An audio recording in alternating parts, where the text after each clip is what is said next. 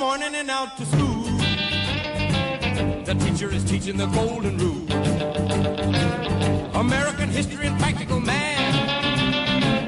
You study them hard and hoping to pass. Working your fingers right down to the bone. And the guy behind you won't leave you alone. Ring, ring goes. Hello, everyone. My name is Leonie Haimson. Welcome to our show.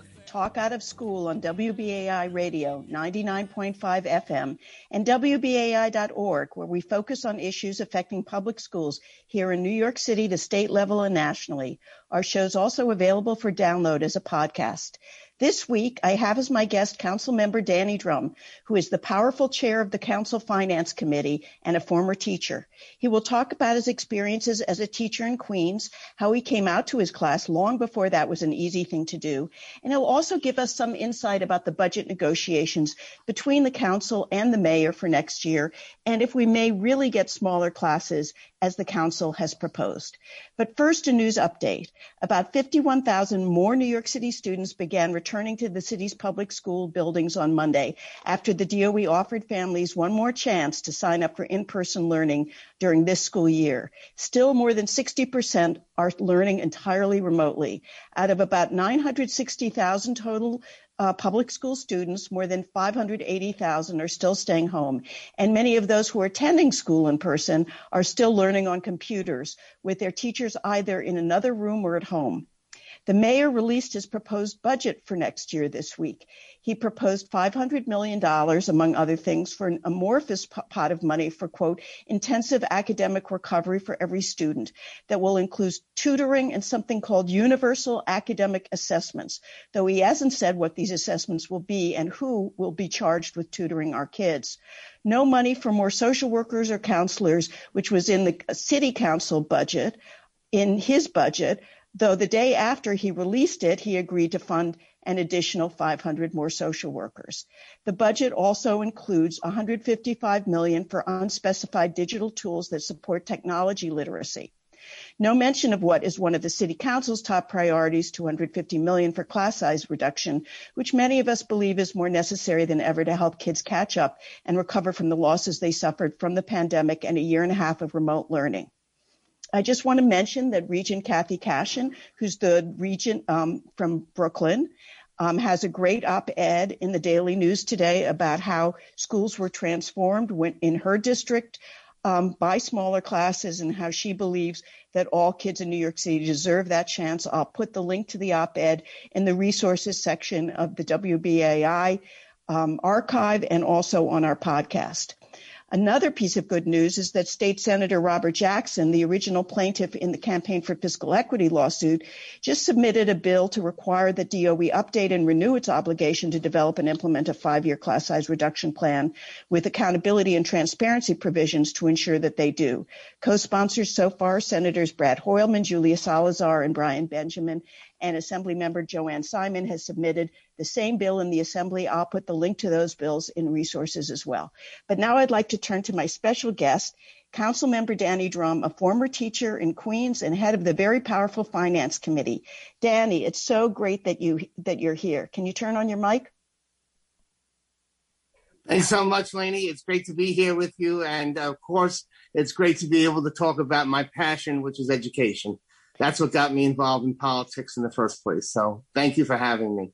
A few years ago, Class Size Matters, my organization, gave you our Skinny Award for giving us the real skinny in New York City schools. And you have truly been a champion for teachers, for students, for parents, and for anyone who cares about improving the quality of New York City schools. Um, first, can you tell us a little bit about your experience teaching at an elementary school in Queens and why you think class size is so important? Sure. Well, first, let me just say thank you for giving me that Skinny Award. Um, I really admire you and the work that you do, and I really admire Class Size Matters, and I really think you know what uh, matters most, um, and you have an excellent reputation in the ex- in the education community. So, thank you for that. And um, yeah, I mean, I was a New York City public school teacher for 25 years before I got elected to the city council. I taught at PS 199Q in Sunnyside and that's one of the most overcrowded districts in the city. Even to this day, it remains uh, one of the most overcrowded. Um, And I uh, remember uh, sitting in the staff room uh, when the um, uh, the custodian came up, opened uh, one of the closet doors, took out the pitchfork, the shovel, the brooms, the paint cans, etc., and uh, told me that they was going to turn that into the speech classroom. Now that was a closet, you know, there was no windows.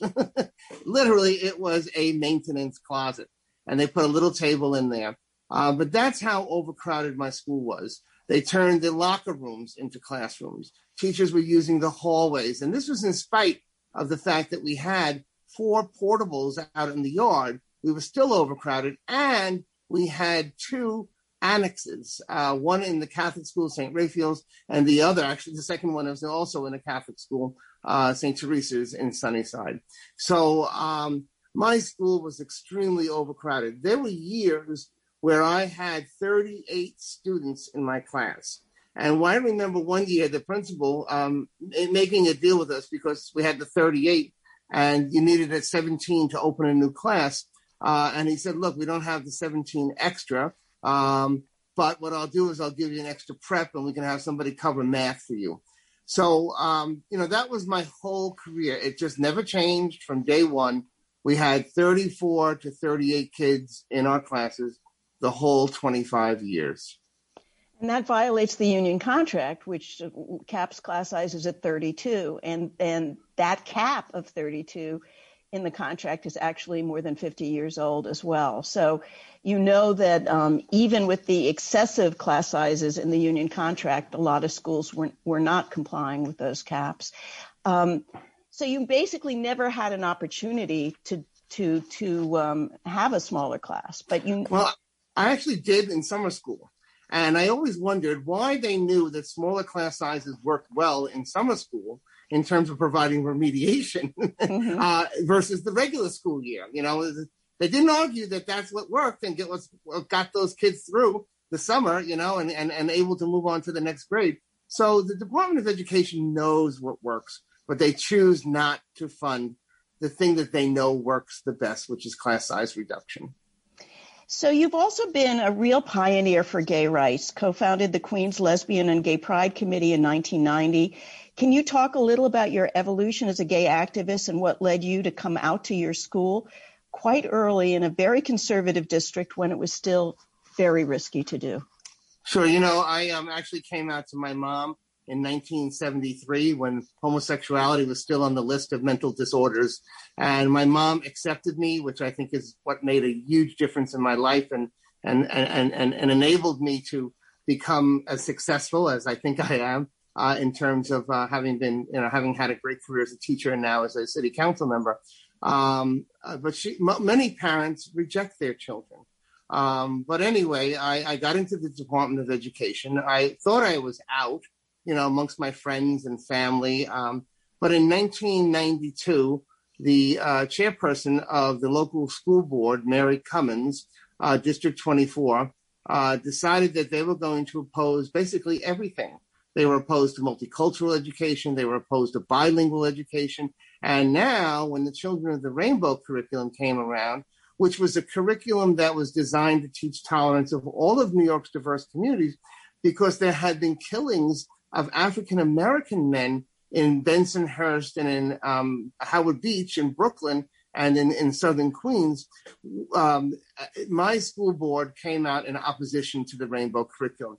There were three pages in the rainbow curriculum that dealt with same sex families, which were optional. Uh, but if a teacher should find that they have a child who comes from a same sex family, here was some um, you know um, resources and materials that they could use to make that child feel comfortable in their classroom but what happened was that you know when my school board voiced opposition i knew i was gay i knew what they were doing uh, and one day at lunch i went down after lunch i went to pick up my class from the schoolyard and there was a girl who was crying and she was like oh mr Dromm mr Dromm and i'm like what's going on and she would not tell me so I brought the class upstairs and I asked her to come out into the hallway with me. And I asked her, honey, what's going on? And it took her a while, but finally she blurted out, they're teasing me because my mother is a lesbian. And I said, oh my gosh. Now here I was handed this, knowing I was a gay teacher, knowing what was going on with the school board. but really felt there was very little I could do for this student. You know, I I I, I was fearful that if I did anything, um, the school board would go after me. So that kind of sat with me until the following September, when my school board again began the campaign against the Children of the Rainbow curriculum. And I decided I was going to go to a meeting in the LGBT Center in Manhattan uh, about how you know how we can defend the rainbow curriculum. So I was there. I raised my hand and I said, "I'm a teacher from District 24," and immediately the media focused in on me. I remember Ron Madsen from the Lesbian and Gay Teachers Association saying to me, "Are you tenured?" You know, because that's how dangerous it was, and I was tenured.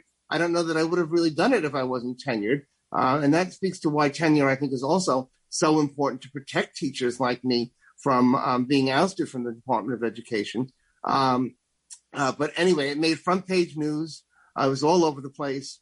Uh, I started the Queen's Pride Parade as a result of that. I got a lot of fame and from from having come out that way, uh, and then began a long battle within District 24 for a more inclusive curriculum, and not just for LGBT folks, but for everybody. Because as I mentioned, they were opposed to multicultural education. They took books about Martin Luther King off the bookshelf in uh, some of the schools. I had some school board members that came into my classroom trying to observe me and intimidate me. Uh, but to make a long story short, um, I got the final revenge, quote unquote, when I got elected to the city council uh, and I became chair of the education committee and was able to infuse uh, dollars into the Department of Education to create an LGBTQ liaison within the department the first one was a man named Jared Fox, and now we have Eric Vaughn. Uh, and he is constantly getting calls because I think today more and more kids are coming out at a younger age or questioning their sexuality, but they're not shy about it. They're open about it, and um, teachers don't know how to deal with it. Some guidance counselors don't know how to deal with it. Oftentimes, parents don't know how to deal with it. Um, so we, ne- you know, we really need that uh, LGBT liaison in the schools. Uh, and so anyway, we've seen some great changes in the school system uh, because of um, some money that I was able to get in there in terms of curriculum. Uh, we brought in um, LGBT writers. We brought in um, PFLAG, Parents, Families, and Friends of Lesbians and Gays. Um, and uh, LGBT history uh, is included in some schools, but it's not it's not um, citywide and it's not system wide. So more work remains to be done. So there is you you were featured in an article in the New York Times back then when you first came out at that meeting, and um, here's a quote from what you said at the time. Um, gay people throughout the city are no longer living in the closet, said Mr. Dromm, a fourth grade teacher at PS 199 in Sunnyside. They are developing relationships and they are open about it. We as educators must face that need in the schools. Mr. Drama teacher for 15 years, the last eight in the city school, said some children in a school have gay or lesbian parents and that classmates, even in an early age, show bias. And here I was as a gay teacher, and I felt that because my hands were tied, I wasn't able to do as much as I really wanted to do for that child. And they actually tried to remove you from the school. Is that right? You, you had a, there was a disciplinary hearing in 1993 because you told your, the class that you were gay, and luckily the Board of Education lawyer opened an investigation but found you uh, not guilty. Um, that must have been extremely stressful it was extremely stressful, and um, that was done under um, the Mary Cummins um, tenure. And then I had Frank Borzellieri, who I call the equal opportunity hater because he was uh, against everybody. Uh, he called himself a white uh, racialist, not racist, racialist, which meant that he believed in the separation of the races. Imagine these people sitting on school boards instructing children, mostly children of color. Um, you know, so it was outrageous, but I couldn't live with myself and not be who I am. And I had the support of my mom, as I always said, you know, and that's all that mattered to me is that my mother supported me and the hell with the rest. And so I just continually fought them. And I believe, you know, I, I really think we've prevailed and, and things are quite different today. Although, as I said before, much work remains. But yeah, I mean, they came into my classroom. They wrote newspaper articles against me. They were very politically connected, these school board members. Um, and, um, you know, it was a difficult time. It was a difficult time. Was the principal supportive or, or neutral or against you or what? Well, the principal was supportive in the sense that I brought a lot of programs to the school that he loved. And as a matter of fact, about two or three years ago, I got an award from the Principals Association, not from CSA, but from another Principals Association. And he said to me that I was the best teacher that he ever had, Oh, which was the highest compliment that I could have received. But you know, those were different times too. And I think what he feared was the publicity that would hurt his school or bring a negative view. Um, so he was cautious. Um, at one time, um, there was an article in the New Yorker magazine where um, I quoted the principal as saying, the school board would cut my balls off if I continued to do this, you know? And um, I think what he was just trying to do was trying to protect me, but you know, it was it was difficult all around in a sense, you know. Um, but yeah, every principal was was cautious, but the discrimination didn't come from the principal. The discrimination did not come from the parents. In fact, and I, I love to tell this part of the story. The day that my story hit the cover of Newsday, um, the parents came to the school and stood in the lobby and told the media who was outside that nothing is going to be done to hurt this teacher, that we love Mr. Dromm. So it was really the parents who stood up for me and, and made their views clear. This is 1992. Just think, you know, how it was almost 19 years, uh, uh, 29 years ago that this happened. So um, I always credit the parents with saving my job. Well, That's such a great story. Um, then, after working as a classroom teacher for 25 years, you decided to run for city council. How did you make that decision? Well, it was a long road, uh, you know, moving forward. When I did come out uh, in support of the rainbow curriculum, I, I immediately recognized the connection between politics and education. And I think that sometimes folks don't necessarily make those connections. But everything that's done in education is based on politics. Who's in office? Who makes the decisions? Who appoints who to the um, the, the board of regents, et cetera, so forth and so on. But coming out in the way that I did made it really clear to me the connections. I mean, I knew basically, but now I had a, a lived experience, so to speak, in terms of that connection. So I got more politically involved. I joined some of the Democratic clubs in the area. I started my own Democratic club because we didn't have one, the Queens Lesbian and Gay, uh, the Lesbian Gay Democratic Club of Queens um, in 1994, because I knew that we needed a vehicle by which to endorse pro LGBT candidates. And uh, that was really important. So um, I moved down the road, became more politically involved, became a district leader, uh, which is a party position. Uh, and then once I became a district leader, I knew that I was probably going to run for city council. And in 2009, I took on an incumbent. Uh, and in those days, taking on an incumbent uh, was very difficult, but I beat her by 10 percentage points. So I was proud of that as well. And I've been in the council uh, since then for the last um, 11 and a half years, almost 12 years now. It's still very difficult to beat an incumbent. I mean, most people don't seriously try, so that really is uh, amazing.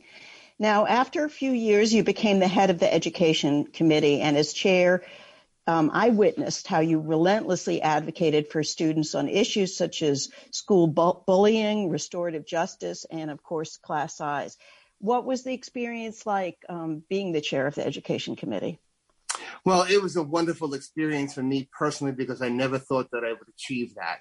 And having oversight over the Department of Education, whereas the Department of Education used to have oversight over me, was a really rewarding experience, you know. Mhm. And I knew that I could affect some policy changes. So yes, my focus was on a number of issues. Was the bullying issue, uh, but also infusing LGBT curriculum. I think that that's important outside of bullying. So people should know about people like Bayard Rustin or Billie Jean King and and and not whitewash their stories. You know, uh, I, I I also am a deep believer in restorative practices. We were able to initially get two million dollars through a council initiative into the Department of Education to um, implement restorative practices.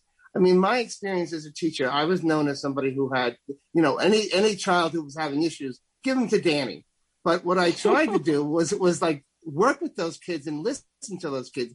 Yes, um, you know, it was difficult to implement restorative practices when I was like one of the very few teachers who was implementing it or trying to do it in the classroom.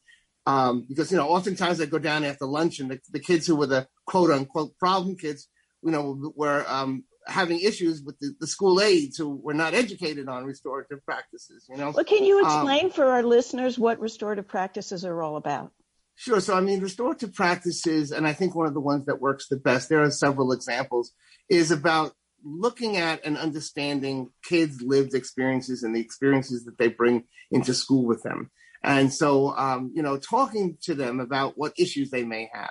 Uh, the one that I think works best is the one where you involve circles and you spend, uh, you know, time in the morning sitting with your students and you discuss what the things are that are going on. And then the little ones, it might be as much as saying, you know, pick the, the face, the smiley face if you're happy, or pick the sad face if you're sad. And then and then the teacher would then say, Well, why are you feeling so sad today? And what's bothering you? But you can't really teach kids unless they feel that you are with them. You know, kids can root out phonies immediately. If you're only there and you're going to give instruction, you know, throw out words and, you know, uh, facilitate uh, whatever it is that you're trying to do, they're not going to take to it unless they really know that you're there for them. So restorative practices means taking those lived experiences and um, listening to them and incorporating them into your classroom. And it takes a little time uh, and it takes some time away from the teaching, quote unquote, but you can't teach unless you implement restorative practices. So in 2013, you were reelected to the council with 99.6% of the vote. and a few years later, you became chair of the finance committee, one of the most powerful men in city government. How did that happen? Did you lobby for the job? How, what goes on in terms of getting appointed to these? The speaker makes the decisions, right? Right. Well, that's a really interesting question. Uh, you know, I did not want to leave my education post. Um, but I did have a very close and good relationship with Speaker Corey Johnson. Um, and so um, a lot of people lobby for uh, the finance committee chairperson's job. I did not lobby. And in fact, I turned it down when the speaker asked me to take it on.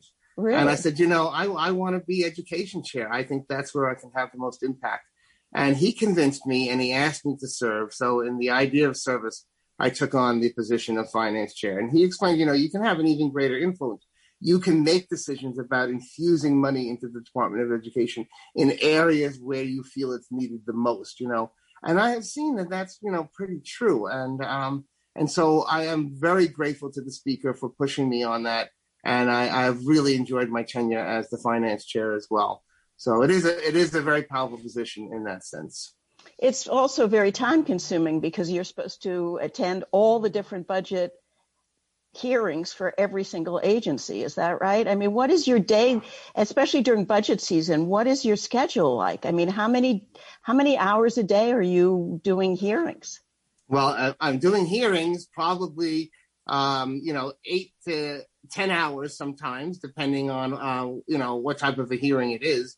Um, and then after I do a hearing, I have to get prepped or briefed for the next day's hearings because it's every single day uh, right through the budget season. So from the end of April right through uh, the time that we get an agreement, you know, uh, after we do the hearings, we have the actual negotiations, the meeting of the BNT, the budget negotiating team, which is almost on a daily basis as well. And sometimes those negotiations are quite lengthy and long and, and late at night or um, in the past we've we've run until two in the morning in, in some uh, on some occasions, you know. Um, but um, yeah, I mean, it is a very busy time and a very tense time, um, you know, uh, for um, us because those negotiations the negotiations can be tough, especially when you have, you know, like last year, a, a very limited amount of money. I'm hoping that this year, um, because there is this infusion of federal money, that we'll be able to um, provide a better budget federal and, it's and state money. Finally, yes. we get the founda- full foundation aid. Um, everything is happening remotely, of course, this year. Um, and so the hearings are remote. I assume that the negotiation meetings are remote. Is that easier or harder for you at this point? It's really interesting. In one sense, it's easier because I don't actually have to travel into City Hall. But in another sense, it is tiring because you're on Zoom conferences all day long. And actually, I feel like Zoom does require you to focus in and to concentrate more. I read an article, I think it was in the Times, saying that, you know, that focused concentration uh, and even your facial responses to things that people are saying, um, you know, is, is, is a very different experience than when you're meeting in person. You can get subtleties uh, when you're meeting in person that you don't necessarily get when you're talking on Zoom conferences. So um, it is. It's it, it's very tiring, actually. Um, now, speaking of negotiations, um, the council is in the midst of negotiating a budget next year with the mayor. Um, I think I mentioned earlier the council has proposed to put $250 million for class size reduction, um, while the mayor has not put that in his budget. Instead, he wants to spend a lot of money on alternative uses, including $500 million for a program of tutoring and more testing. Um, do you have any reaction to that um, that proposal? And you know, as opposed to uh, class size reduction, how you would weigh those priorities? Sure, I'm an opt out person. I don't believe in testing at all. I've done a number of press conferences ever since I was education chair and a supporter of it even before that. Um, I don't believe in testing. As a matter of fact, when I went to City College and I had uh, the great professor, Dr. Lillian Weber, uh, she told us, don't look at the record cards, don't look at the test, the formal test scores, to put them away. And after Christmas, look at those record cards and those tests. Make your own opinions uh, and, and gather your own information about each and every student. Don't become prejudiced by those test scores. I just don't really believe they're valid in the first place, you know? Um, yeah, so uh, testing is a whole other, um, you know, um, discussion really. But I was surprised to see the 500 million in there. I don't know exactly what it means. Uh, and actually, I didn't get an opportunity to question the mayor on that. But I did question the mayor on the 250 million for class size reduction. And um, he did say that he uh, was willing to work with me on it. He did say that he didn't know what number um, it would be, but he also did say that he wanted to look at um, what the fair student funding was able to accomplish, because I believe that they put in uh, over 100 million, if I'm not mistaken, into fair student funding. Over 600 million. Uh, 600 million, I'm sorry, in fair student funding um, and what type of impact that would have. So I'm going to take the mayor at his word, and I'm going to follow up with the mayor. I know that Council Member Helen Rosenthal is on board with me, and I also believe that Chair Treyger, the chair of the Education Committee, is on board. Uh, there were some good things that he included. You know, there are going to be more community schools. There are going to be more social workers, guidance counselors. These are things that we've also been pushing for years. You know, um, uh, and also he did not increase the number of uh, school safety agents. Uh, and I think that is really important. I've been an opponent of increasing school safety agents in the schools. I think the money is better spent on supportive services, on restorative practices. Um, so those things in the budget were good. But there's the one piece which we've not tried really. I mean, some, some, some, sometimes it's been, you know, they've done some work on it. But the one thing that we all know that works is class size reduction. You know, when I had smaller classes, that's what worked. That's when I was able to individualize my instruction. That's when I was able to give students that, you know, that individualized attention. Um, and, and, and we need that desperately. Um, so, and, and I, I think any teacher that you talk to would agree. Class size reduction is what matters the most. So, um, I, let's, I'd say We've tried the rest. Now let's try the best. Absolutely. I don't think there really is much debate about that in the literature. The, re- the research shows it. It's very popular. It's a top priority of parents, a top priority of teachers. Every mayor has promised to reduce class sizes when he first runs for office, and then he forgets about it once he gets there. One of the objections um, that the one of the few reasonable objections that I've heard is the fact that schools are very overcrowded. Many schools are overcrowded, and we will have to find the space to do it. However, um, there are something like 17 parochial schools that are closing this year. Um, the DOE could acquire those spaces very easily. Um, another proposal that has been made that makes a lot of sense to me is moving some of the pre-K classes out of elementary schools into the city-run pre-K centers and or um, community-based organizations. Um, one of the unfortunate things that happened with the expansion of pre-K is that the DOE drew a lot of kids out of the community-based pre-Ks that had been serving, um, you know, kids for a long time and put them into elementary schools where they further over for, uh, further overcrowded those schools. I wonder what you think about those ideas. Yeah, and I would agree with you, Laney, on all of that. I think also now the mayor in this budget is talking about 3K, and uh, it's an admirable goal to have pre-K education. I really deeply believe in in um, you know pre-K education. I, I think if we can get to the kids early, but not at the expense of overcrowding other classrooms. Because I think that what you could have happen is that all of the gains that you make in the uh, pre-K and kindergarten would then be lost moving forward if in fact you have large class sizes. So I think it has to be approached at the same time. And I think that the suggestions that you're making about looking at Catholic schools, about looking at CBOs for, um, you know, for space for the uh, 3K or the UPK uh, are ideas that we really need to look at. I, when I was education chair, I pressed for and got about 780 billion, uh, 780 million dollars, excuse me, additional into the, um, School Construction Authority budget, um, specifically to build new schools, um, and especially in District 24 and District 30, which at that time were the most overcrowded. Now District 20 as well is extremely overcrowded. Um, but we need to really focus on new school construction and class size reduction um, at the same time that we're looking at um, increasing 3K and UPK. Yeah, that's why I think it's really important this bill in the state Senate that would actually require New York City to renew its obligations to provide a five year plan. And that next year could be the first year of that plan. It's really important to start it, I think, in the last year of this mayoralty to give something for whoever is the next mayor to build upon because we don't know who the next mayor is going to be. It's really important to put that flag down now and say, this is important. This is what we have to do because it would be much more difficult for the next mayor to then take it away and say, we're not going to reduce class sizes at all.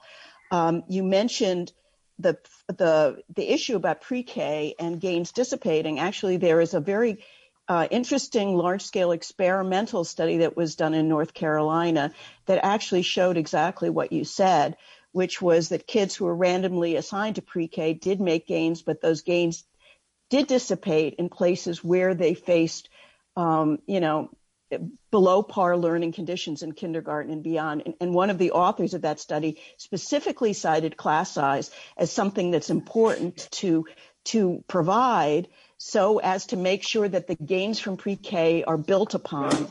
Um, unfortunately, the the mayor has made this statement, you know, that if you do everything right before age, you know, five, if you if you provide enough 3K and pre-K, nothing else really matters. And I think that that shows like a profound misunderstanding of, of what education is all about. So I'm really, really happy about, um, you know, your insistence and the city council's priority to push for this in the final budget. And, and I hope that that will happen. Um, no, Laney, too, if I could just say, I think that um, uh, early childhood education doesn't stop at K.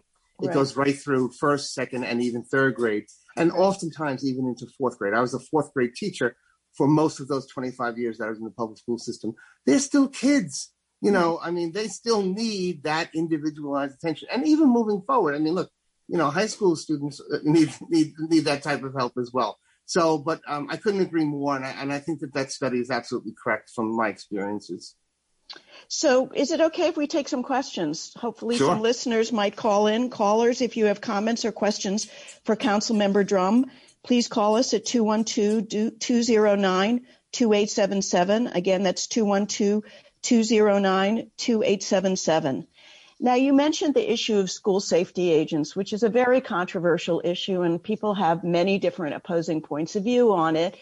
Um, basically, these are the people who are hired by the police and trained by the police to try to keep safety in our schools, but many students, many um, advocates believe that they, instead of, of approaching issues in, in the way that you mentioned with restorative justice, with psychological, emotional support to kids to really find out what the root causes of, of disciplinary issues are, that that introduces a sort of um, police police in our schools too early and often too much they act like police rather than as people providing services um, and support to kids um, in the in recent hearings at the city council, someone from DOE actually mentioned that this that the mayor wanted to add to the number of school safety agents, um, which he apparently had promised not to do.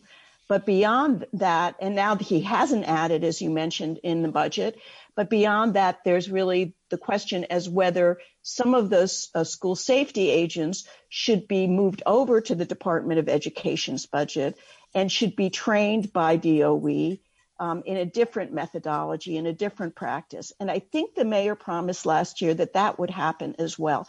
Have we seen any progress in that area? And what what's in the budget in terms of of, of that of that that um, the school safety agents? Sure. So with the agreement last year around the whole issue of policing, uh, which by the way, uh, the policing in the schools started under Giuliani, um, and uh, when they were transferred into um, uh, into the police department, we used to have an, an, elderly woman sitting at the front door when I first started teaching, and she had a cane. And boy, believe me, nobody walked past that lady. we don't need police in the schools. That's my opinion. Um, and uh, and then we had the whole question of who do the um, school safety agents report to. There were many incidents along uh, the way where uh, school safety agents were not following the instructions of principals, arresting kids against the will of the principal, uh, and and oftentimes for things that kids normally go through. You know, I mean, we've heard of cases where police have put handcuffs on on kindergarten students. You know, this is outrageous. So you know, last year those um, school safety agents. It's, it's, a funny thing. The the, the, the funding for um, the school safety agents goes to the Department of Ed and then goes to the police department to to, to fund them, to yeah. pay for them. Right. Now we have an agreement. We had an agreement last budget season for it to come back into the Department of Education, but that has not happened yet. So when I've questioned the administration on that, what they said to me that it was a multi-year agreement and that it will soon be happening. So I think the question moving forward in these budget negotiations should be, when do you anticipate in fiscal year 22 that that is going to happen? Now, in regard to the issue of the training that the school safety agents um, receive, there have been some efforts, particularly in the Bronx, that I'm aware of. And with the School Safety Act and the reporting uh, that has gone on with that, um, we know that not all school safety agents are getting the same level of training in restorative practices. But every school safety agent should be out of uniform and should be trained in uh, restorative practices. Um, there, there, was a one horrible incident that I want to recall was on the Park Slope campus when I was the head of uh, the education committee, where a kid wore glasses and he had a pin in the glasses because the glasses were broken. Now imagine, you know, kids are very much in tune to fashion and stuff like that, and don't want to show up in school with a pin stuck in their glasses because they're too poor to be able to afford a new pair of glasses, whatever. But here was this kid who did go to school, and he walked through the metal detector, and because of that, pin being in there, it went off. They tried to take, uh, you know, um, the glasses away from him. He objected. Uh, an altercation occurred. They threw him to the ground, and then they arrested him um, simply for trying to go to school. Uh, I've heard of instances where school safety agents have told um, LGBT students to remove those rubber um, band um, bracelets that they have, a rainbow rubber band bracelet, and then actually call the kid the F word, the faggot word. Um, so, you know, um, this has to stop. That is not how we treat students. These are young people. Uh, they make mistakes sometimes, and we need to ensure their safety in the school without police or the police looking presence in the school. Absolutely. Um, one thing that distinguishes you from almost every other New York City elected official is, I think, your political independence and courage. And one sign of that was that there is this group called YAFED, which advocates for Jewish Orthodox boys to receive an adequate education, though currently they only get about 90 minutes a day of lessons in English, science, and math, and after age 13, none at all the ultra Orthodox religious leaders in New York City have huge political power because their community generally votes in a bloc and they uh, their leaders oppose any efforts to regulate their schools. We've had Naftuli Moser, the head of YAFED, on this show twice.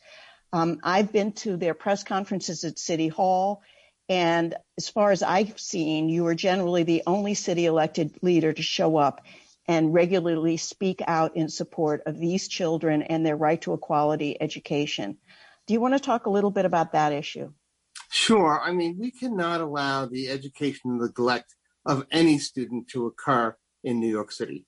I went to Catholic schools, conservative Catholic schools. I was taught Catholic theology and religion, uh, but I still got, you know, the basics in education reading, writing, math in those days, what we used to call it. Uh, and I was able to go to college. The students that Naftuli is talking about, he himself was one of them, um, do not leave school, do not leave the yeshivas with an adequate education uh, or an education equivalent to what students might get in the public school system. Many can't even speak English when they leave uh, the yeshiva system. Uh, and it's interesting, it's the boys rather than the girls, because in uh, Orthodox Jewish um, beliefs, um, the boys should be studying the Torah uh, and, and the girls will go out and support the family. So, um, you know, you, I believe what you're doing is continuing the cycle of poverty within many of the Orthodox communities. Now, there are those who will argue against me in that, but I don't think that there should be any argument about providing students with the basics, learning to read and speak English, learning math, learning history. Uh, there are examples of people who came out um, and, and, have no idea of any of the social studies uh, topics of the current events that have happened in the world today because all they do is go to the yeshiva where it's not discussed. That is educational neglect. The state has a responsibility. The city has a responsibility. I pressed the city on that. I worked with Naftuli. Um, we held a hearing. Uh, we didn't hold a hearing, but we I, I constantly brought it up um, in in in, um, in, my hearings. Uh, interestingly, Chaim Deutsch uh, was just thrown out of the council. He was one of the main opponents of my work on this issue uh, within the council.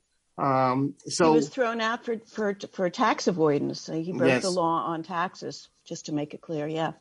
Yeah. So you know, I applaud Naftuli and um, uh, Deborah Glick did come to a, um, a press conference at one time. But and, and, listen, all of the Jewish leaders that I've spoken with have said, Danny, continue to speak out on this um, because it, what you're saying is basically the truth. So I go with that. They're not willing to say it publicly, but they are willing to say it to me privately.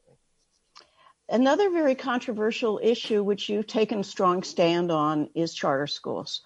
Um, we have seen an explosion in the number of charter schools um, since uh, Mayor Bloomberg was elected. He encouraged their growth. Joel Klein, who was our chancellor, actually um, told Geoffrey Canada when he wanted to start um, some new schools that he shouldn't start a public school, he should uh, start charter school.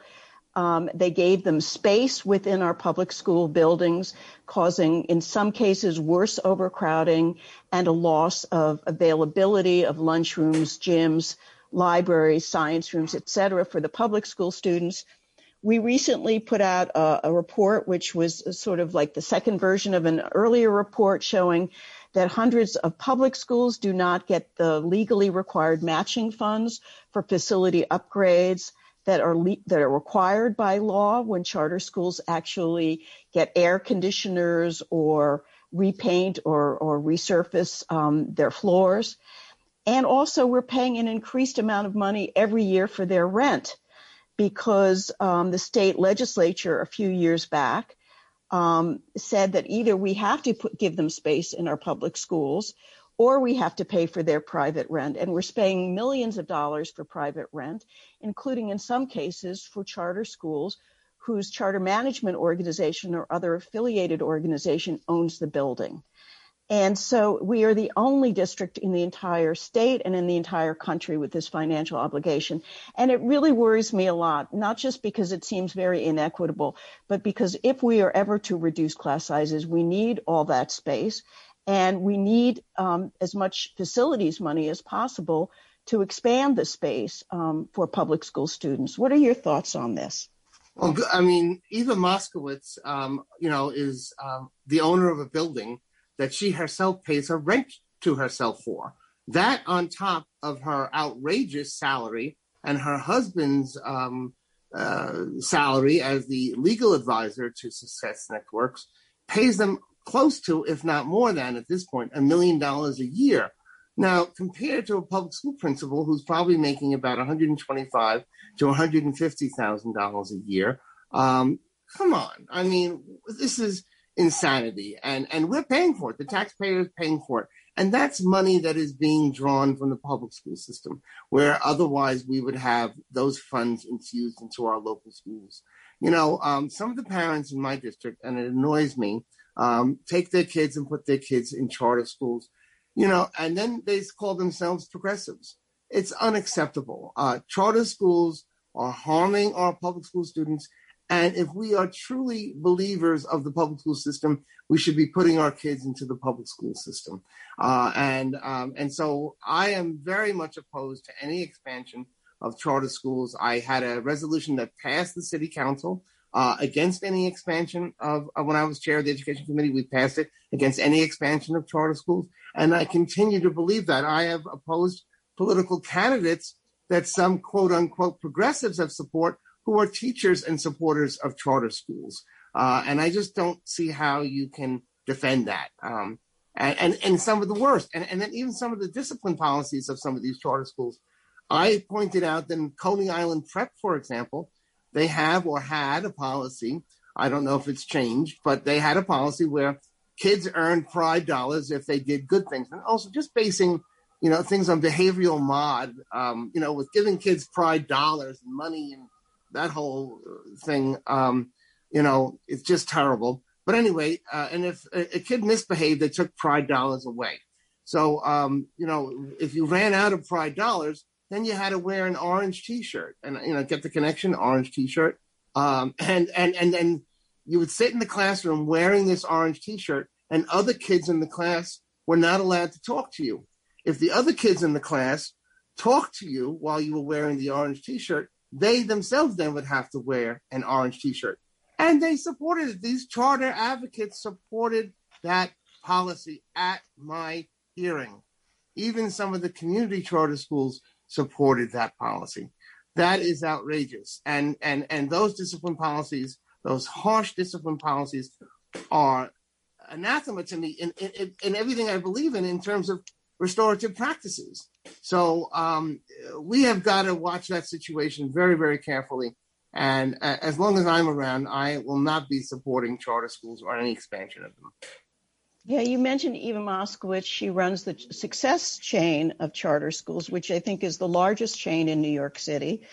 Um, she, um, Success Academy Charter Management Organization, owns the space in Hudson Yards, which is the most expensive real estate development in the entire country. Um, and we're paying her chain over $3.4 million a year to rent the space that the charter management organization owns. We paid more than $11.6 million uh, last year um, to charter schools to rent buildings that their charter management organization or affiliated foundation owns, which I really think is egregious. Um, speaking of charters, I, I wonder if you noticed yesterday's announcement that the guy who founded Democracy Prep Charter Schools, which is one of the other large chains in the city that also has branches uh, throughout the country, Seth Andrew, who left um, running Democracy Prep to become a top advisor for um, Secretary Arne Duncan when he was education secretary, and then later left to run another large organization was indicted for stealing money from the charter schools, putting them in his bank account, and getting a lower mortgage rate for his home uh, in Manhattan as a result. Did you see that story? No, I did not see that story. But you know, look, these stories of you know, we hear these all around the country. You know, it's it's it's it's actually unfortunately not something new. But uh, you know, when you scratch the surface, you find out more and more about how corrupt these uh, charter schools are. So, and, and, and then they have the nerve to call themselves public schools, uh, which they aren't really public schools, or they say they're a public school teacher, which they aren't really. But it, it, it's, it's, it's a rotten shame. If every person who lives in New York City went into their own public school, their local public school, and tr- the whole issue of choice, Laney, is is not. There's really no choice. There's not. It's not. It, it, I don't really believe in choice. It's not a choice. Um, you know, it's um, it's unfortunate. Our kids should go to the local public school, in elementary school especially, and be able to work in that system. You know, and and create um, if they like the environment in some of these public schools and work to create it within a public school. There's nothing wrong with our public school system except for the lack of uh, funding and, um, and, parental involvement in some cases uh, where, where, it would have been otherwise. Charter schools can require parental involvement. We can't. The public school system can't. Um, what some people say about charter schools is that you're not really choosing the charter; the charter is choosing you. Mm-hmm. Because what what happens at a lot of these schools is that, that they may have a lottery for um, acceptance. Um, many of the schools actually push out kids who aren't making the grade, either in terms of test scores or in terms of discipline. And so you see very high attrition rates from a lot of these schools, which means that whatever the test scores they're producing, they're really not comparable to the achievement levels at regular public schools. Uh, because of term limits, this is your last. Laney, yeah, just on that subject too, sure. if I can say, many sure. of them keep their students until October 31st when uh, the registers are reported. And then November 1st in the public schools, we'd always say, oh, where did this kid come from? Well, he came from the local charter school because now it's okay to throw them out, you know? So I, I couldn't agree with you more on that as well. So this, you know, unfortunately, this is your last term in the council because of term limits um, I think we're a lot of us are going to be really, really sad to see you go. Um, your accumulated wisdom, both as a teacher, but now, you know, as a council member as well, we're going to lose out on that. Um, number one, do you agree with term limits? I mean, do you regret that, that we do have term limits? And number, and we're losing a lot of council members with you at the same time. Something like two thirds or something of all council members are going to have to go. But secondly, um, what are your plans for the future? uh, good question. I, I don't really know what my plans are for the future, and thank you for your very kind words as well. Um, yeah, I, it's a hard issue for me. You know, when I um, uh, was uh, a teacher and, and, and, an LGBT activist, um, we had a very difficult time getting elected officials to pay attention to us. But when term limits kicked in, all of a sudden, all of these candidates started to come around and pay attention to us. So I initially opposed term limits, and then I saw the attention we were getting, and then I kind of supported it. So I really have mixed feelings about it. And I guess it depends on whether you have a good elected official or a bad elected official, right? Um, that's going to shape your opinion on it. Probably in the, in the long run, term limits is is is the best thing. I think that actually the term for council members though should be three terms because I think you spend the first term learning the ropes, you know, to, to so to speak. Um, and then, uh, you know, you're more effective in your second and third term in terms of getting what it is that you want. Um, but yeah, but for the mayoral uh, level, at the executive level, two terms I think is enough. Um, so I, I, don't know. I, I, I, think sometimes maybe I'll go to CUNY and teach a course. Um, I would love to do something in LGBT history, LGBT studies, um, but probably something in education uh, because education has always been my passion. And like I said at the beginning of the show, um, that's what got me involved in politics.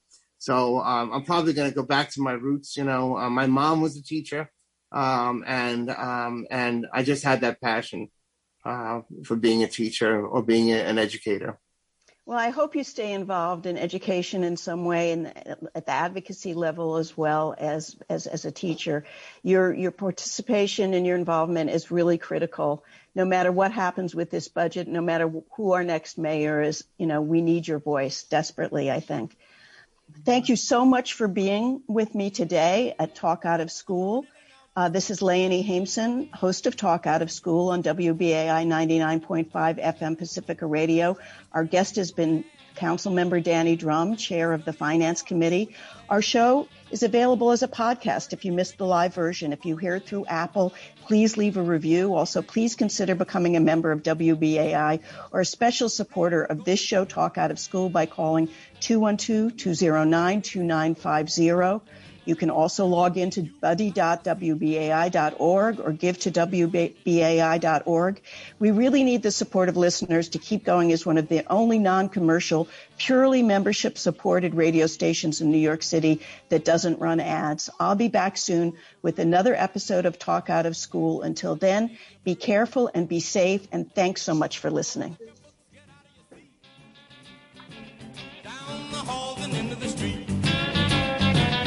Up to the corner and round the bend. Right to the juke joint you go in. Drop the coin right into the slot. You gotta hear something that's really hot. With the one you love, you're making romance. All day long you've been wanting to dance. Feeling the music from head to toe.